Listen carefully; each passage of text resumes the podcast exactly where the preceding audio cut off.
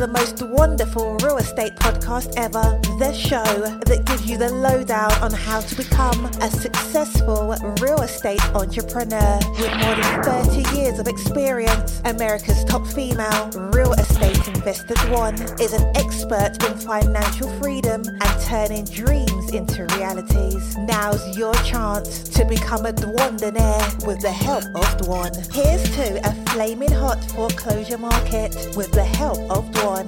Cheers.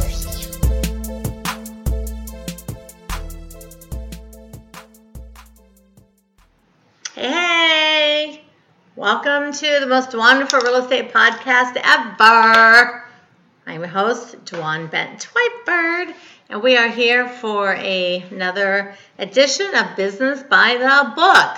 So I've explained, I did a 30 minute video explaining it. Last week was the first one, so I feel like I don't need to explain every week. I'm just going to go right in and start talking, and so we can keep it at 15 minutes. So we are learning how to uh, run a business and um, be ethical and moral and above ground and do it by the book, and that is the good book the Bible. All right, so I'm going to read a verse today. This is one of my favorite things in the Bible. And I know that all of us hear it at funerals. So sometimes it just sounds like some creepy thing to read at a funeral. But I want to explain it the way that I see it. And this is Psalm 23. Now, Psalms is also in the Old Testament. Um, Let's see what it says. Psalms, vital statistics, purpose to provide poetry for the expression of praise, worship, and confession of God. They say that if you're having a super bad day, read some of the Psalms because they are very poetic and they're songs and they're beautiful and they'll calm your uneasy spirit. Authors David wrote, oh gosh, I can't even go into all that. David, Asaph, Korah, Solomon, Heman, Ethan, Moses. Um, date written sometime between the time of Moses and Babylonian captivity, which was 1440 BC uh, to 586 BC. Setting. For the most part, the Psalms were not intended to be narrative historical events. However, they often parallel events in history such as David's fight from Saul and his sin with Bathsheba. We'll talk about that another day. Uh, the key verse of Psalms let everything that has breath praise the Lord. Praise the Lord. As Psalm 156. The key person, David, the key place was God's holy temple. So Psalm is um,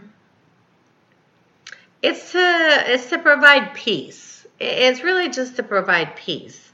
They're just really beautiful. They're songs of praise. Um, they're just really great. So I, I want to read Psalm 23, and I'm going to read the whole thing first, and we're going to go back and just talk about one specific uh, verse of that. So Psalm 23 is the whole one. So it says, The Lord is my shepherd. I shall not want. He makes me lie down in green pastures. He leads me beside quiet waters. He restores my soul. He guides me in paths of righteousness for his name's sake. Even though I walk through the valley of the shadow of death, I will fear no evil, for you are with me. Your rod and your staff, they comfort me. They comfort me. You prepare a table for me in the presence of my enemies. You anoint my head with oil, my cup overflows. Surely goodness and love will follow me all the days of my life, and I will dwell in the house of the Lord forever. I love this psalm. My sister and I actually memorized this when she got sick. We used to say it a lot and read it a lot, and we decided that we would memorize the whole psalm together. But I don't say it enough to be able to quote it, so I still have to go and read it. So, the Lord is my shepherd, I shall not be in want. Uh, Jesus is our shepherd. We are the shepherd. He, you know, guides us around, takes care of us, and tries to keep us going in the right direction. He makes me lie down in green pastures and leads me beside quiet waters. He restores my soul. So that's talking about just if that laying down in the green pasture, being by the water, being at the beach, taking a nap, it's just restoring your soul. God restores your soul. He guides me in paths of righteousness for his name's sake.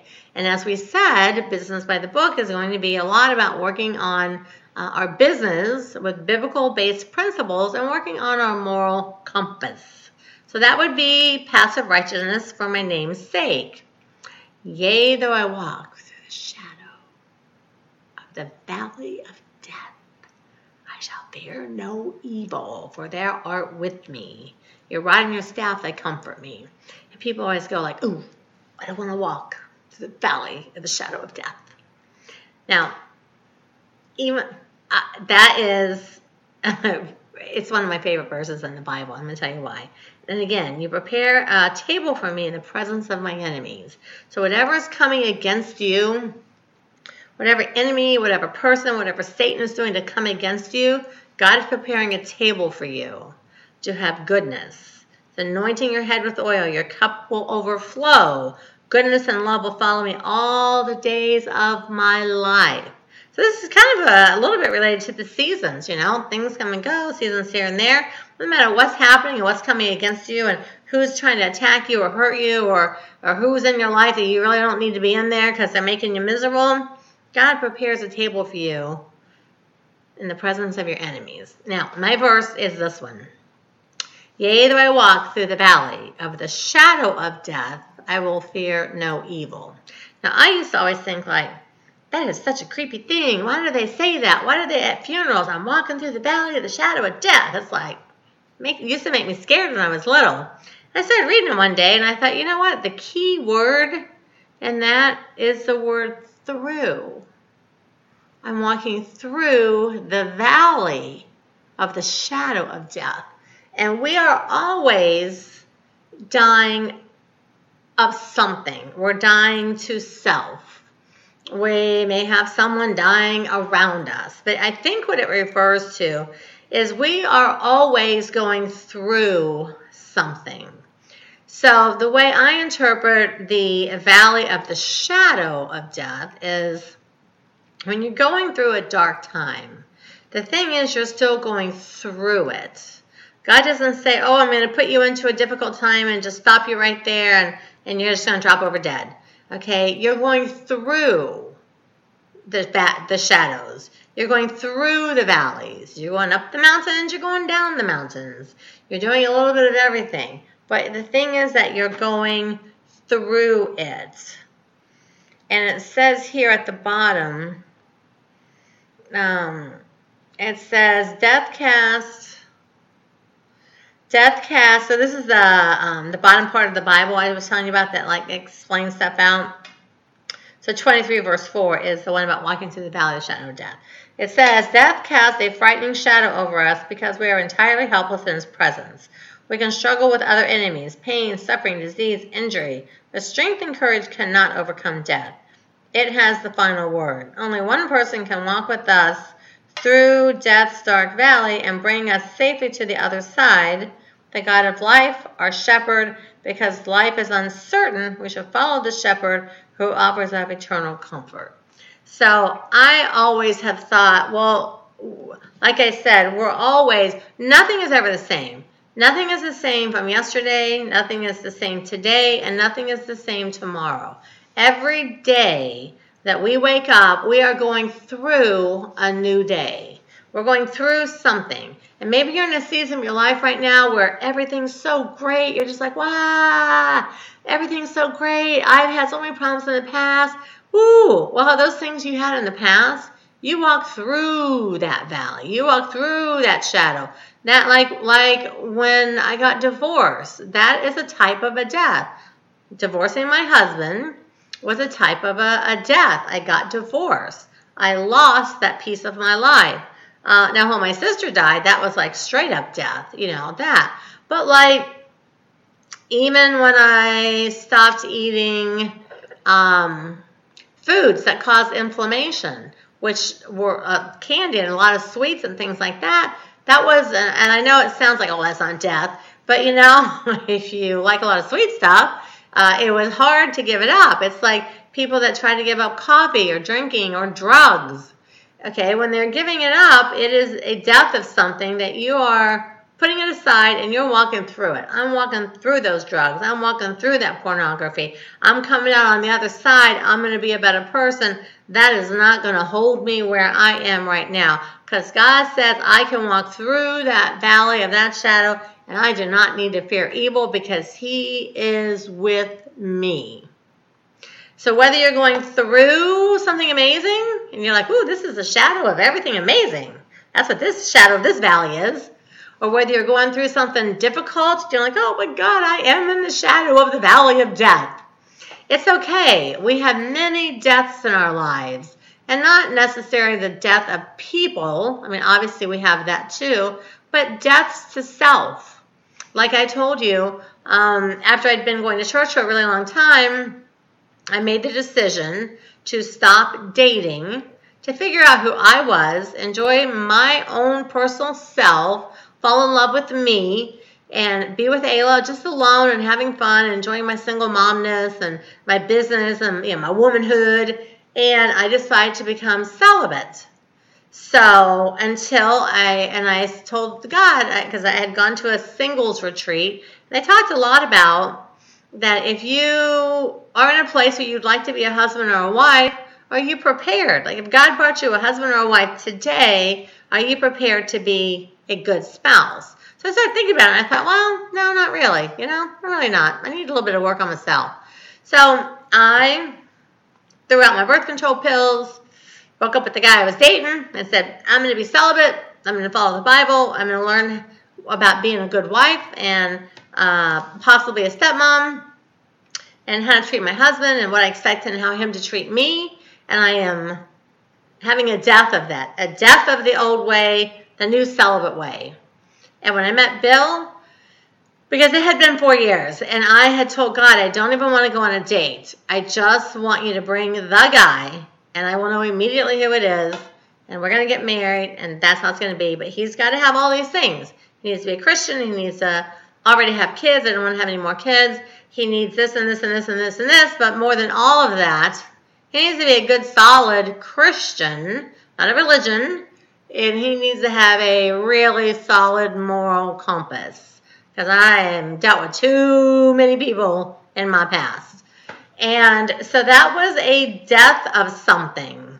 That was me throwing away the old, throwing away the birth control pills, getting rid of the boyfriends, not out partying, and not even going on a date. I didn't even go have lunch, nothing. And when I met Bill, it was really funny because I first laid eyes on him, I was like, wow, he's like tall, he's got blonde hair, he's got those green eyes, he's got his hair in a ponytail and it's long and curly. He's wearing a suit. He's got on cowboy boots. It's like, oh my God. Like I immediately felt myself just go like, the physical chemistry was crazy. But you know, the really weird thing for both of us, he came over and approached me first and we started talking and I could feel my spirit jumping in circles right on the spot. And I was like, oh my God. Oh, it makes me see it makes me weepy. Because when you really give something up to God, He'll take care of you. And I remember my spirit like jumping and I had butterflies everywhere, and I was like, that is the guy. Like, wow. He's there was no doubt for me. So we met on a Saturday and a Sunday. It was at a two day workshop that we met. So we talked on the phone Monday. So I came back to call it Florida. He was in Colorado. We talked Monday, we talked Tuesday, we talked Wednesday. Just five minutes. Hey, how you doing? How's your day? What you doing? Just you know. And then on Thursday, four days, we talked on the phone for five hours. And Bill says, "Listen, I just want you to know I'm going to marry you." And I was like, "Look at me." ah, and I was like, "I know." He goes, "The minute I got saw you, the minute I got close to you, he goes, God said she's the one. And I was like, I know, I felt it too. So literally, in just minutes of meeting each other, like we really knew. Oh, sorry guys. I didn't expect to cry through these. But that's just part of it is when you give something over to God and you really let God do it. You don't help God. Like I didn't stay on birth control pills just in case. I made the decision and the commitment to wait till I got married. And if I knew I was going to get married, I'd have time to, you know, get back on birth control. And so I committed it to God 100%. I had total faith. I put it out of my mind. I didn't think about dating. I didn't think about sex. I didn't think about men. I just got rid of it and I said, when it's time, you'll bring it. And when it came, it was instant. So, oof, I don't know what my problem is today. uh, I guess because that's just one of the things that that I can so specifically say. I literally wrapped this up in a box and gave it to God and said, I'm not going to think about it again until you tell me. And then when it happened, I was like, oh, wow. And so now look at us. It's been 20 years. This month of October, it's been 20 years since we met. We were, when our next anniversary will be our 19th wedding anniversary, and we get along great. We have the best relationship. People are like, how do you guys live together and work together and travel together? It's like, we love to be together. In fact, I'm down here. I'm missing him. I mean, that's why I'm crying today. I'm missing that man so much. But, but this little time apart's been really fun because now we're sort of like dating on the phone again. Like we used to, you know, we talk three, four hours a day um, because you know we dated 15 months. And so now that I've been down here having my surgery and doing stuff, and he's been in Colorado working on the house, we're sort of like dating, like we used to on the phone and watching stuff together and listening to music together. It's like, oh, I love him. So all the fun things that, that he did when we were dating, we're doing those again. So it's really fun. It's actually been really fun. So sorry, I guess some of the times when I'm talking about things, I probably will get a little bit a little bit uh, cracked out there eh, because when I share a story of something that specifically happened to me, um, it's moving for me because I, I this is what I always tell Bill because Bill's that guy that wants to he wants to help God. I'm like, listen, when you give something over to God and say, okay, God, I want you to take care of this for me, stop trying to help Him. Let God be God. So I'm going to tell you right now if you're like, Lord, I'm giving up this addiction to you, stop trying to help God. Give it over. Put it in a little box and give it to God and say, okay, I am giving this to you. Lord, I'm tired of being broke. I'm going to give you my finances. Well, we're going to talk about that. If you're going to give him your finances, you best start thinking about tithing and doing things for other people. God bless you if you don't start doing other things like that. So when you want to give it to God, as with my example of Bill, that meant no dating, no sex, no birth control, no looking at every guy that walked by thinking, is he the one? That meant giving it up and waiting. And we'll be honest, it was Easter weekend. It's really weird how over I look back at my life, how many major life changes I have always made at Easter. Easter is about death and resurrection. I remember thinking, okay, it's Easter weekend. It's death and resurrection. Throwing it all away. That's it. Broke up with my boyfriend. I'm done. And I remember the first year coming around, it was time to go to church. I was like, Lord, it has been one year. And I'm in my 30s. I haven't had no sex. It's like, just keep that in mind. And then I remember kind of laughing, thinking God's thinking like, mm-hmm, you said you were going to give it to me, so stop it. Then the second year came around, and I remember thinking like, two years, Lord, two years. Like, come on now. In my late 30s, sex drives crazy. What's going on? And I just remember God saying, like, putting on my heart, like, when you stop counting, I'll start working for you. And I remember thinking, like, okay, I'll stop counting. I never gave it another thought, and then I met Bill. So when we are going through the shadows of the valley of death, death can mean many, many, many things. It can be the, the ending of a bad marriage that you're in. It could be the ending of bad finances. You have handled your money poorly. It could be ending some bad relationships that really have you strung out because they're bad for you. It could be giving up some sort of an addiction.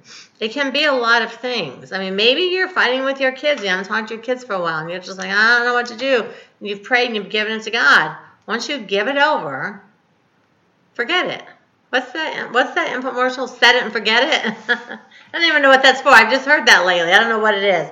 Set it and forget it. So Psalm 23. The Lord is my shepherd. I shall not want.